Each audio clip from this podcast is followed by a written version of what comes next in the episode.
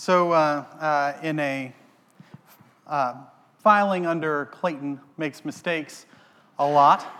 Uh, last week, I, I preached a sermon on 2 Corinthians 5, which I shared was just a very precious and important passage to me. And after I was done, shortly thereafter, Ben comes up to me and says, Did you mean to skip the scripture reading today? And uh, the answer was no. So, as I was telling you about, this passage is one of my favorites and it's so important, I, I decided to, through forgetfulness, prevented it from even being read. So, I hope that you all went home and read it later. I do apologize for that. Logan and Ben have instructions to just charge the stage if I, uh, if I miss the scripture reading again in the future. I wanted to start out today by telling you a story that happened to me while I spent a summer um, I've shared before in 2005 in West Africa. And we spent most of that time in Ghana. And one of the things that we did while we were in Ghana is we went around and we did these medical clinics in these villages. We did them for a few reasons. One was because medical help was, was very needed there, but also because there was an organization that was going to be planting churches in the villages we were doing the medical clinics in in the next few weeks. So part of the process is people would come in and, and they would receive treatment for, for various medical issues that they had, and they would also then hear the gospel. And we kind of paired those things together. But a logistical problem came up after our first medical clinic. These kids from the village we were in and the surrounding villages just flooded us, and we didn't know what to do with them because we had there was a translation barrier and they were just excited to be near what was going on. So we decided to start doing vacation, little vacation Bible school things with each of the kids. And we'd brought crafts and so on with us. And so a few weeks later, it was my turn to be in charge of the VBS during the medical clinic. So my friend Katie and I, we went and we were, we were leading this kind of vacation Bible school for the day because the medical clinic lasted for about five hours. And so we were supposed to entertain these kids for about five hours, which is a very, very long time to entertain kids through a translator with crafts. And after about an hour and a half, the kids, getting bored as kids do, decided to kind of storm the crafts, take the bags, and run off. And so two or three made off with all the rest of the activities that we had planned for the day. So we were indoors in the heat with no more games for the kids. And we thought, we don't know what we're going to do, but we've got to go back. So we walked back to the medical clinic and we, we kind of sent the kids, you know, away. And as we, as we approached, our team leader comes running out, waving his hands, and he said, What are you doing? Don't bring them back here. And we turn around, and it wasn't just the kids we had for our, our VBS exercise, we don't know where the rest of the kids came from, but we'd had about 30 and there were almost 100 that were just, the kids had multiplied and were following us. And so, without a translator, because the translator had gone home, we didn't know what to do. I kind of made motions to get them into a circle, and I thought, well, for the next three and a half hours or so, I guess I'll entertain them out in the open as best I can without translation. So, you know, we played games, and I, I, I, I would have them mimic my poses, and I would like say the alphabet and try to make it fun. And, and we did this for hours. And at the end of it, I'm just dripping sweat and I'm exhausted, but a translator finally arrives. And I think I have the chance now to tell these kids about the gospel. And so we had everyone sit down, and I'll tell you what, I don't know how long I talked. I'd like to think it was relatively brief, but if you are familiar at all with my sermons, you'll know that that was likely not the case. And so I, I took them as best I could the, through the story of the Bible. And as I'm, as I'm nearing the, the, the gospel, I'm getting so excited, and I tell them about Jesus and, and who he is, and these kids, there's, there's a hundred of them, and they're just sitting still. And that's less to do with my storytelling and more to do with the fact that they, they don't have this kind of thing happen to them very often. And I noticed I was getting weak and I was getting dizzy, and so I, I told them about Jesus and I told them about Him being able to be their Lord and Savior. And then I, I prayed at the end. And as I opened my eyes afterwards, I get emotional about this thinking about it. There was a man who raised his hand. He had a question an African man. And, and so I, I called on him, I asked him what his question was, and he said, So, what, what happens to people who accept Jesus as their Lord and Savior. And I realized that in the midst of my exhaustion and, and everything from the day, I, I didn't finish the story. You know, I, I finished it with Jesus' resurrection, but not, not what it means for us when we join Him, when we become members of God's kingdom. And so I go on and I tell that part of it about eternal life, the promise that we have in the gospel. And afterwards, on the bus back to our, back to our guest house, I was talking to my team, and they had stopped with the medical clinic, and they were, they were there with me at the circle at the end. And I, I was looking around for the volunteer that had asked the question because he'd spoken perfect English, and, and he had to be kind of with our group. My team didn't remember anyone raising their hand and asking a question. And I don't know what to do with that sometimes. But I know this that God desires his gospel to be preached.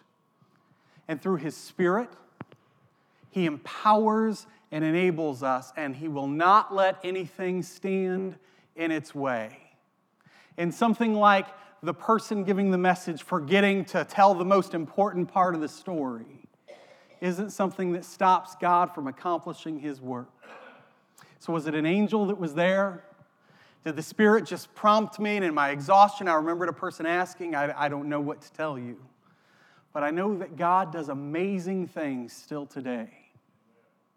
With that, I want to tell you about the story of Pentecost. Now, you'll notice we don't, I'm, I'm going to give you the single sentence summary at the end today, and we're going to kind of put it together piece by piece. And the pieces should come up behind me on the screen.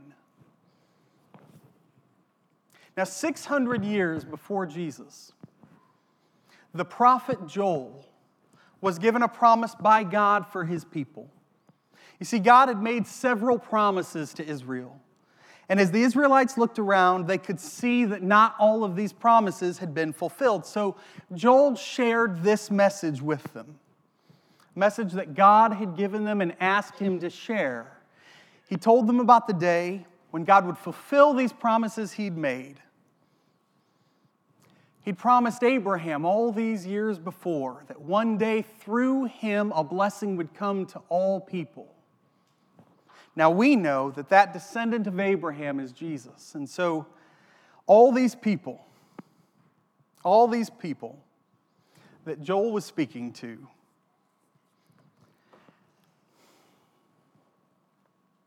all these people that Joel was speaking to had, had no idea of what was waiting for them in the future, of what promise God had. And so,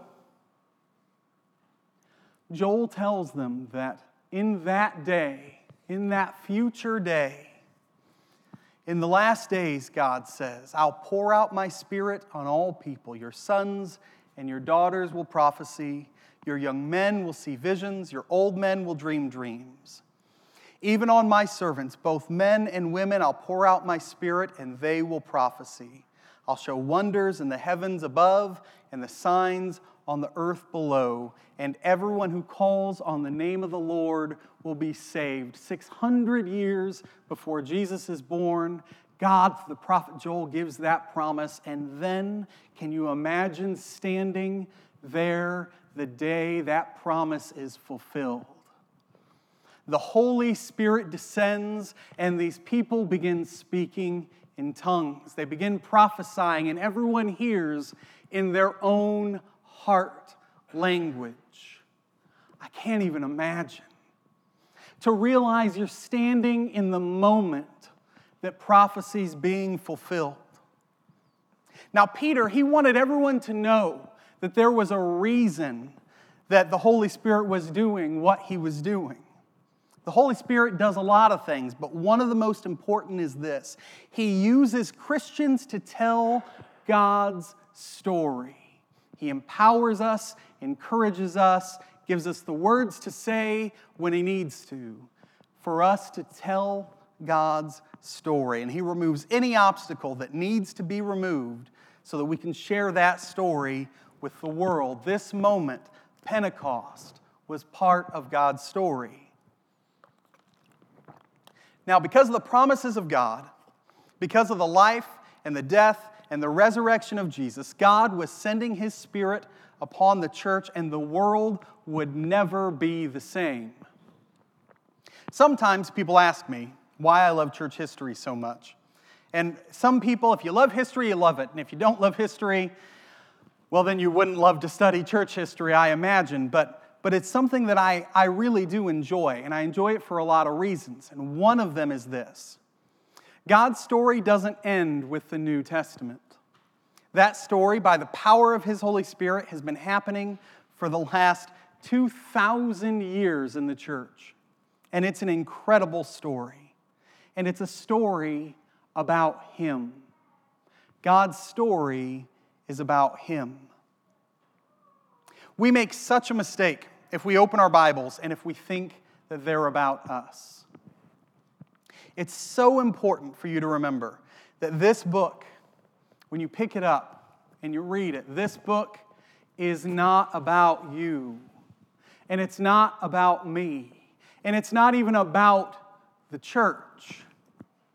If it was, if it was about me, I don't think that, that I'd really feel compelled to read it. I, don't, I, I think at first I would to find out that there was a, a big story about me and about what I'm supposed to do. I think that that would compel me for a while, but I think I'd bore quickly. I'm not actually exciting enough to, to require a compelled reading of Scripture for very long. And there's a trap that we evangelical Christians, we have to be careful of. The primary purpose of this book is not to tell me how to get to heaven. Now, that's in there, and, and it's important. Please hear me. That's important. Romans 10 9 and 10. If you declare with your mouth that Jesus is Lord and believe in your heart that God raised him from the dead, you will be saved. That's important. And it's in there. And we receive that, hear that, learn from that, and are formed by that when we read. But more than that, more than that, the Bible is a book about our God. It's about Him, about the being who created the world and who sustains it moment by moment. It's a story about His love and His righteousness. It's a story about how even when His creation rejected Him, He never rejects us. It's a story about a God who, even when every person is not faithful, will always remain faithful. It's a story about our God who loves us so much that he became human. He emptied himself and died on the cross as a sacrifice for sins. And it's a story about our God who sends us his Holy Spirit to empower us and equip us and to use us as his hands and his feet and his voice. And it's a story about our God who is close, who's coming back one day, and who will be with us forever. That's the story in the Bible. It's the story of the scriptures. And, it's, and because it's a story about Him, there will never be a time when it's not important for us to read. It's never a story we'll know well enough that we, we don't need to read it anymore. It's never a story that, that we should only pick up when we're bored or we feel compelled to. It's more important than that. It's a story that forms us through the power of the Holy Spirit. It's an encounter with Him. It's God's story, and it's about Him. Now, I hope you wouldn't, but you could ask here so what? What does God's story have to do with me? Today, here in 2018 at Calvary Community Church, why does that matter to me? It matters to you because God's story is still being told, and you're part of it. When you accept Jesus Christ as your Lord and Savior, you become an important part of that story. That's your Pentecost, when the Holy Spirit comes to you. And it's when your part in God's story truly, really begins. Of course, He knows you before then. And of course, He works in and around and through you, whether you know it or not, even before then. But you become a character in God's story when your Pentecost happens, when you respond with faith to Jesus Christ and receive His Holy Spirit. I want you to hear this. God wants to use your life in an incredible way as a part of His story. And that's what we mean when we talk about your calling. Whether God has equipped and called you to, to be single or to marry, to be a farmer or a doctor, to be a stay at home father or mother, to be an engineer or a teacher or an accountant or whatever. Probably some combination of a great many things. This is why we can never let ourselves believe that our calling isn't important because it's the role God has in mind for us as part of His story. There's callings that all of us Christians have. We're all called to participate in sharing the gospel, to telling others about the faith that we have. All of us are called to that. All of us are called to love one another, to have His love show itself through the way we treat other people. All of us have that calling, and all of us have specific ones too. Whatever your calling is, He plans to use you as a part of His story. And this is a, a gigantic story. It's a testimony to His love and His grace, and you have a part in it. And while all of our stories will be different, we're part of the chapter of God's story that began that day at Pentecost when the Holy Spirit came down. And we really step into our role when Pentecost happens within us and we receive His Holy Spirit too. You know, sometimes my heart can confuse me. Our hearts are fickle. Some of you have heard me say this a, bunch of times. I'll say it again. One phrase I cannot stand that's so common in our culture is the phrase follow your heart. I can think of a lot of things that are better for me to follow than my heart because it changes its mind, it has moods, it's fickle, it's unreliable, and often it tells me things that aren't true. I can't make my heart feel the way I want it to feel, so it's not a good idea for me to let it lead me. Maybe your heart is different, but, but that's the way that mine is. I can know all these things about my calling. I can know all these things about God's story. I can understand that I have a role to play. That this God who, who has made me and sustains me and gifted me and equipped me and given me His Holy Spirit I can know that I need to know him. I can know that when I go to his story and his word, it'll change me, it'll form me into who he wants me to be. I can know all of those things, and sometimes it's still hard to pick this up and read it. Isn't that strange? Maybe that's not the case for you. Maybe you've developed a habit over a number of years to read it every day, and that's good. You should. I work on that too. But maybe you're like me, and sometimes on those days that you've set aside to dive into God's Word, to spend time in prayer, asking Him how He wants to use you that day, it's hard. Maybe it's, it's, it's just hard to focus. Maybe it's hard to want to. Maybe it's hard to understand what you're reading. And because of all those things, our heart kind of pulls against us from spending that time in His presence, from from learning about, thinking about, dwelling on our place in God's story, from committing to playing our part, living out our calling well. Sometimes our hearts pull against us. Well, what do you do about that? What do you do when, when you struggle to spend time in God's Word, learning about the story you're part of? What do you do when you have a hard time going to God and saying, God, help me to live out my calling? What do you do when you don't know what your calling is yet?